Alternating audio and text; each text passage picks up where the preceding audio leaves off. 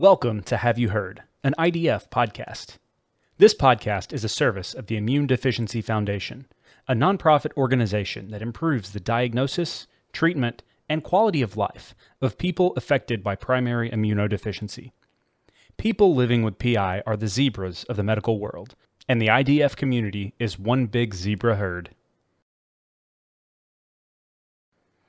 In early 2022, IDF welcomed Jory Berry as president and CEO. Jory has spent much of her rich career in leadership roles for nonprofit organizations such as ours. For that reason, as well as no shortage of others, her selection to lead our efforts in service of the PI community felt natural from the start. Let's see what she has to say.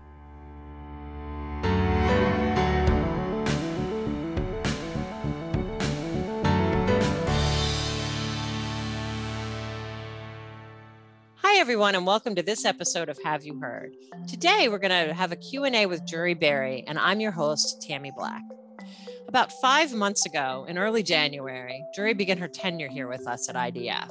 She brought with her an extensive knowledge of nonprofit organizational management and public policy, and more than two decades of work with March of Dimes.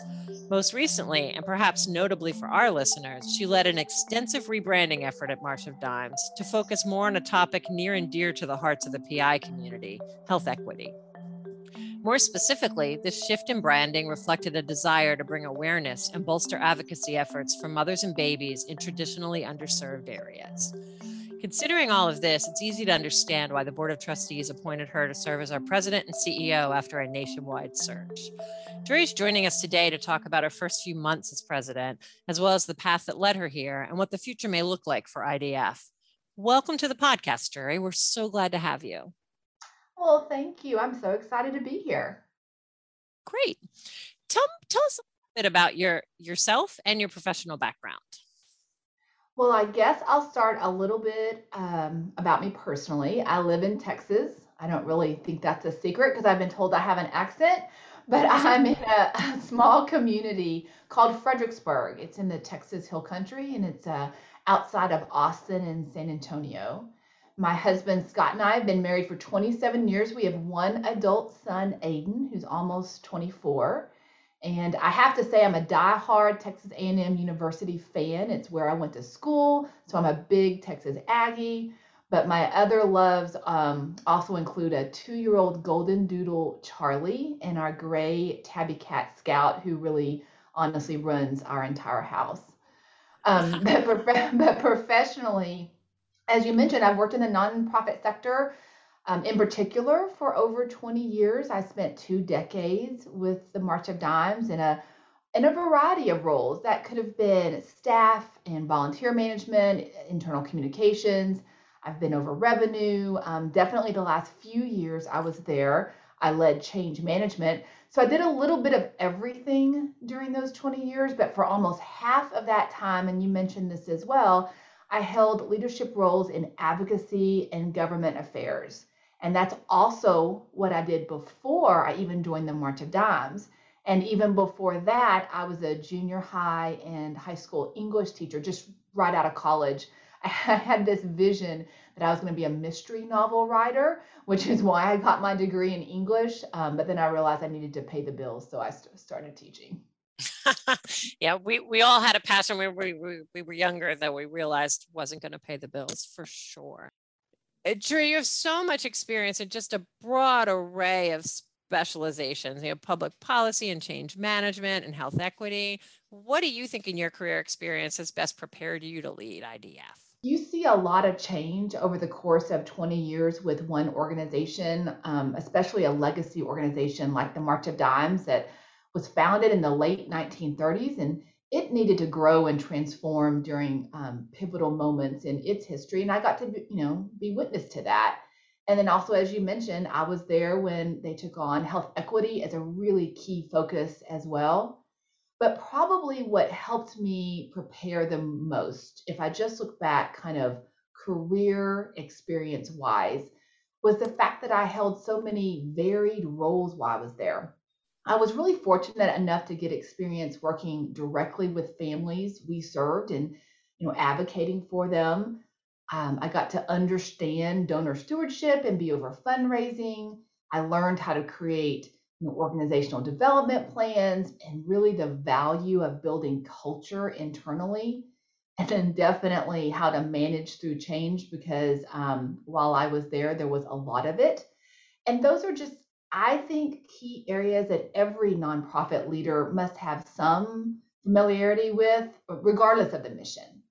But truly knowing who you serve and why, why you exist, and keeping a laser focus on that really trumps everything. And I really feel I had the opportunity to develop that kind of deep understanding in all those various roles I held. That's really great. Um, and I know your change management expertise. We've already put that to the test in your first few months for sure. um, we've survived the pandemic, but we have a lot more change in our future. I know. That's um, okay. Um, I'm very comfortable in that space, though. I'm one of those odd, odd ducks that loves that. yeah. um, what is your vision for IDF's contributions to the PI and the medical communities under your leadership? Well, I think um, honestly, IDF internally has really thought through this, even really even before I joined. And those kind of outcome focused tenants absolutely align with my own thoughts um, when it comes to IDF's impact. So, you know, that the that the PI community feels empowered and supported to positively affect their quality of life, and that we have system level change. Um, that improves access and quality of healthcare. And I know that that really can only be achieved by increased um, collaboration with our stakeholders. And I know that that was something that was a priority internally even before I um, joined the organization.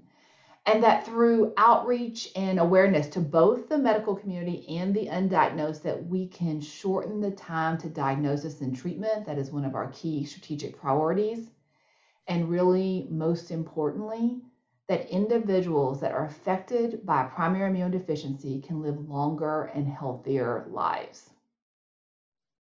Yeah, I think that's really key. You know, we talk a lot about the the average time to diagnosis is nine to 15 years, but I'll, I'll tell you in the two and a half years I've been here, I've met an awful lot of people that are more like 20 and 30 years before they ever decades. found a diagnosis. Yep, decades it's it's just a it's just an absolute life changer in the quality of care once you're able to name what's wrong with you. Um, based on your first few months here in, in your observations what are the what are the strengths of idf oh my gosh there are several. Um, probably what bubbles up to the to the top is such a passionate and devoted community.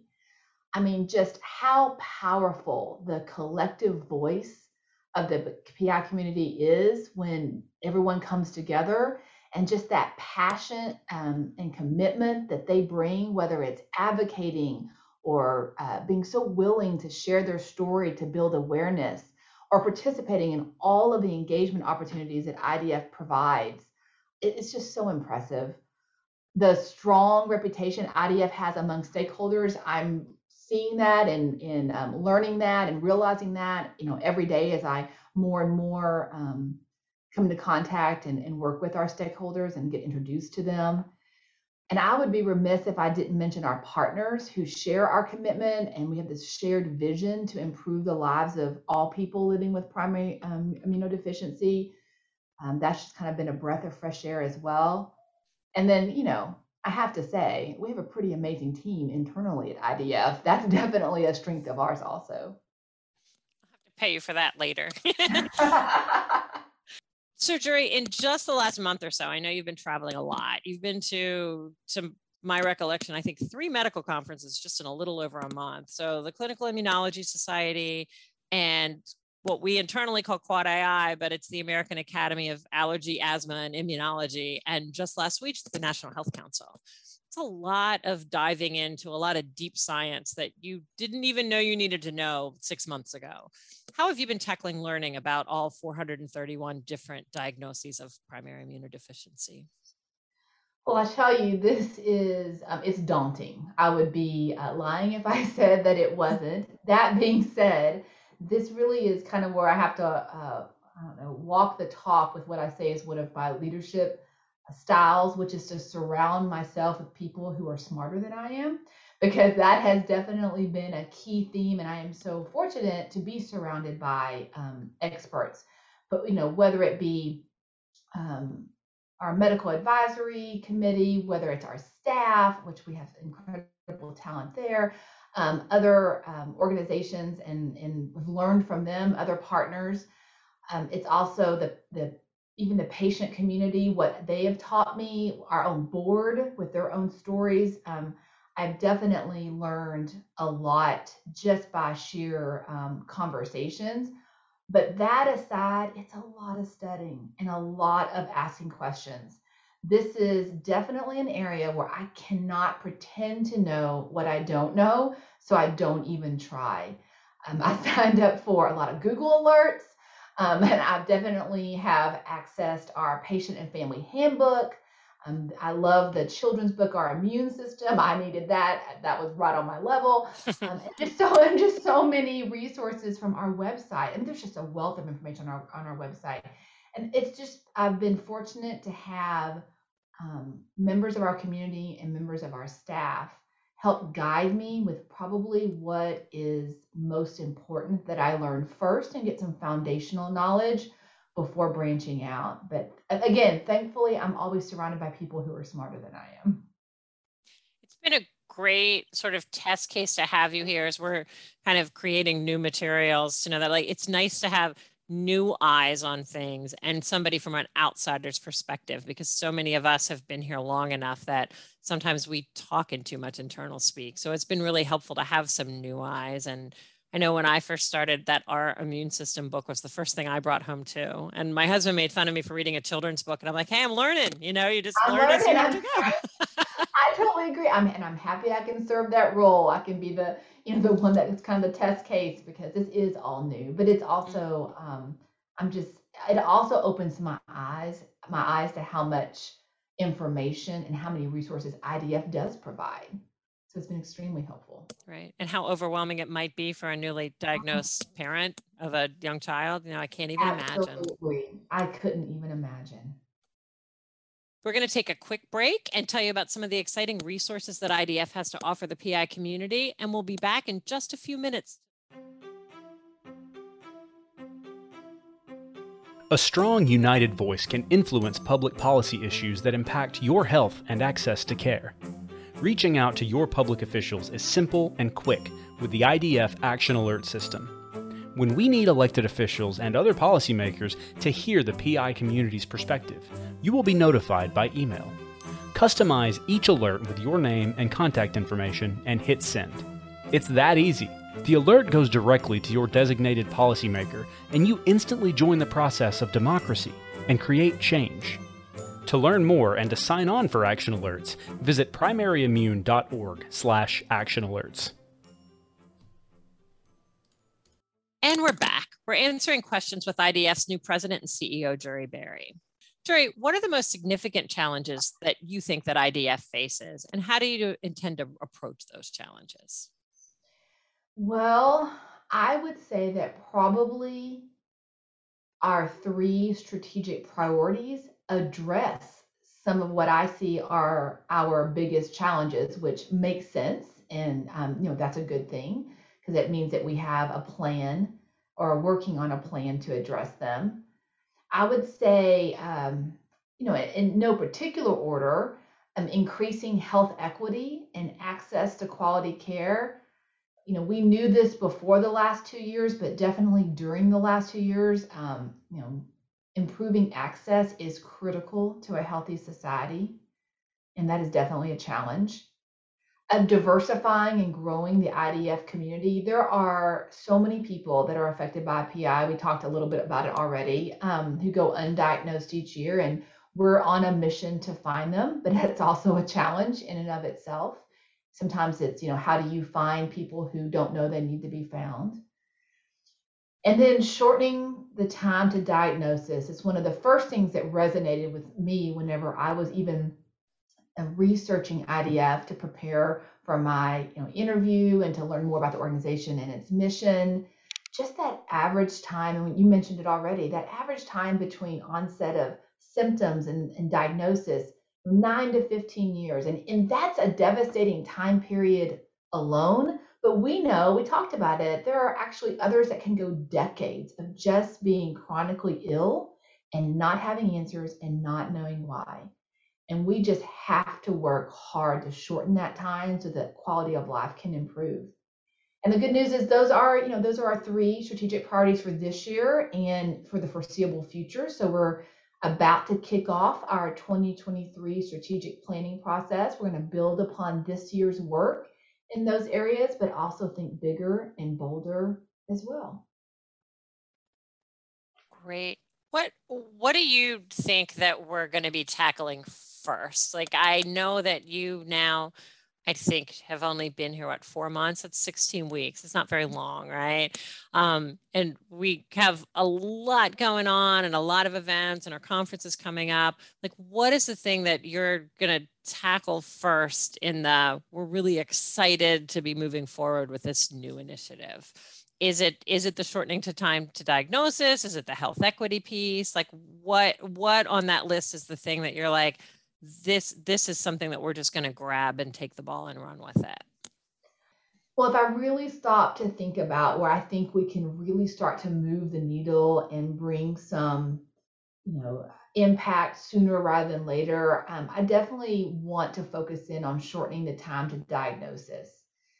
I know that that journey can feel so isolating and i just know that there's a lot that we can do within our strategic planning process there's a lot of resources that we have right now that if we put some different strategies in place that we can um, get our information, raise that index of suspicion with our healthcare professionals, and then at the same time gets bring um, heightened awareness just to the general public, so that um, individuals can can evaluate whether they're having you know, chronic infections, unusual infections, um, that maybe this is something that they also need to explore, whether it's coming to IDF or whether having uh, different conversations with their healthcare providers. That being said, there is a lot, I don't want to negate the fact that we are um, really working on our health equity strategy. And we do have some solid plans in place to diversify and grow our IDF community. And that kind of in and of itself will help address increasing health equity and and um, reducing barriers to quality care. Some of those are kind of intertwined, but it's really that shortening time to diagnosis that I feel like we can make some measurable improvement in. And I just, you know, our, you know, our community is um, is waiting for that. It's a challenge though because sometimes it's how do you, you know, how do you find people who don't even know they need to be found? The real the one silver lining of the last two years i think is that the general public really understands at least a little better of what it means to be immunocompromised. And i know that uh kind of now's the time right for us to really spread our message and and it that it's funny that you would say that because that's also another challenge that i thought that i when i was kind of thinking of your question initially i was thinking and that's kind of a you bring up something that i thought of as as well. You know the the pandemic the covid-19 um, pandemic it really highlighted the challenges of the immunocompromised and all of a sudden everyone was you know we're wearing masks and the world was talking about the immune system. But when i think of it also as a challenge people have short memories. Yeah. And you know as mask mandates end and precautions kind of fade you know, how do we keep the concerns of our community top of mind not only with you know advocacy and in, government affairs arena but like you mentioned with the with the general public at large. Yeah absolutely. I know when i talk to people within my life i'm not immunocompromised and talk about the fact that our offices continue to be remote for two years and two months and and plan to be for the foreseeable future. They're like yeah but when are you going back? I'm like no i don't think you understand. Like we're, we're modeling what we want a workforce to be like that protects and represents all of us. And so that's really interesting. Even i think that is helping to spread the word just a little bit. I um, agree. um, i'd love to know what about idf has surprised you the most so far Oh my gosh, there are several, several, all pleasant surprises, I might add. Um, I already uh, mentioned one one of them, just the power in you know the passion, the commitment, the power in that collective voice of the PI community. You know, I know we recently just had our virtual advocacy day, and I'm starting to see the numbers, which you know, that's pretty astounding. And um, when I whether I'm on a forum or as I'm you know we're gearing up for walk for PI or as I've heard about how conferences have gone in the past, just really that um, engagement that I have seen from our community in big numbers um, has been, you know, I don't know, uh, really impressive. And that we we truly all, you know, I always feel like some, um, and sometimes I will say that, you know, an organization or a person can kind of be a legend in their own mind, but that is not the case for IDF. And I, you know, I kind of came in to really see what it was like. We really are the go-to patient advocacy organization for the PI community. And we really are this, this trusted source of science-based information and resources, whether you're a patient, family, caregiver, or a physician. You know, you know, we're not a legend in our own mind. This is a, this is a reality, and I have just been, um, again, really impressed by that. I also have really, as I've you know learned more and met more of our stakeholders, just really understanding we do represent a broad national network of patients and scientists and leading immunologists and healthcare professionals. Some of the calls that I've been on and the individuals that were on those calls with me, I wasn't really sure should I be in the room. I mean, this this is such an impressive impressive list. I kind of felt like I was, you know, I should I be at this table? Maybe I should be on the side, but it's not. It's just, that's just IDF, and that's um, who's in our network, which is incredibly impressive we have a really strong reputation and legacy. And then just internally, you know, IDF as an organization, now that I know what the, or at least a little bit, the internal infrastructure looks like, I'm, I'm again, I'm just really impressed, maybe a little bit amazed at what the organization is able to execute with pretty limited human capital. You know, we don't have a lot of staff, you know that, but they are laser focused on serving our community and it shows Yeah. that's a great segue into my next question which is you come from an organization that's much larger than IDF in staff size and footprint and kind of length of legacy and time. Um, what aspects of the work that you did there are you hoping to bring to IDF in the P- in the PI community? So I think how I'll answer that question is by describing what I really feel is maybe my um, proudest accomplishment or my most meaningful accomplishment while I was at the March of Dimes because it kind of brings in all of the aspects that I would also want to take with me um, you know, to my role at IDF. So throughout my tenure at March of Dimes, I, you know, I mentioned I had the opportunity to meet and work with families that were affected by its mission. And there have been you know, numerous meaningful moments, as you can imagine, um, that kind of comes um, through that and that will remain with me over those those 20 years.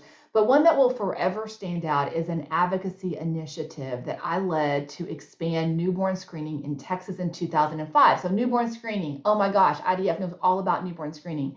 So this was uh, later on, I would be involved kind of at a regional level when um, SCID was added to the recommended panel, but this was before that. So this was in 2005, and this was specifically in Texas.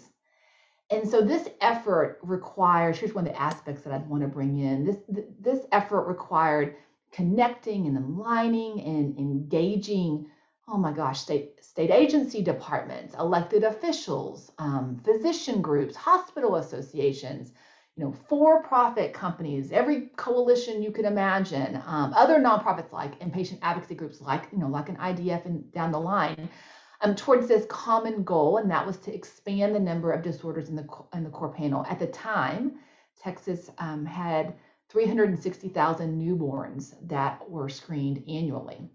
And just a side note, California, because you know everything's bigger in Texas, we have to say that. a side note, California did, does have a larger um, annual birth population, but because Texas screened every newborn twice, it made it the largest newborn screening endeavor in the country. So, you know, I always had to note that. But we began the journey in 2002. and we were preparing for the 2003 legislative session, and then we continued through the 2005 legislative session, and we succeeded in expanding newborn screening. I think we went from seven to, I want to say, 21 or 23 disorders at the time. So, for three years, I worked with stakeholders and communities representing families that were affected by newborn screening disorders. So, for three years, um, our ambassador family joined me at the state capitol to share their son's story. You know, I, I pushed around his wheelchair over the course of those three years in the halls of the Capitol. And I watched this beautiful boy's family share really a heart wrenching story.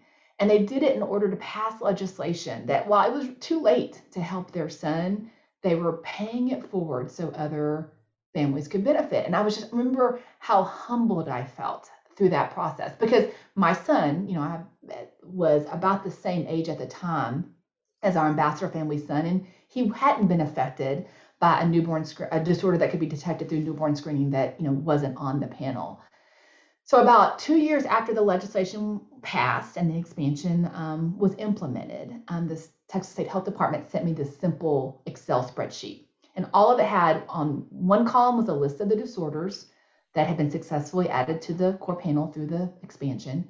And then next to that column was a number.